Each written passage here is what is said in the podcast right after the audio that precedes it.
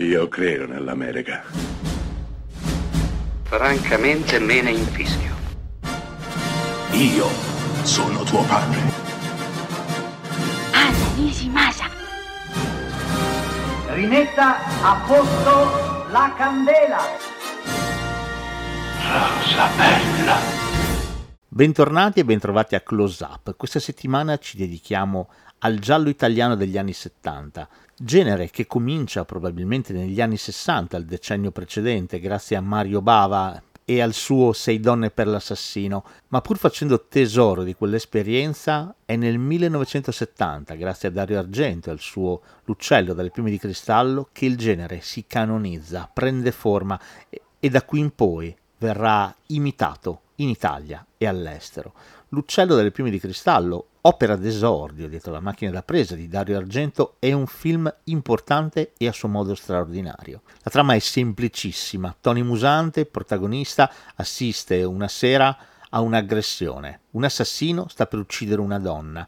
Il nostro interviene, l'assassino fugge, ma da qui in poi inizieranno ad affastellarsi i cadaveri.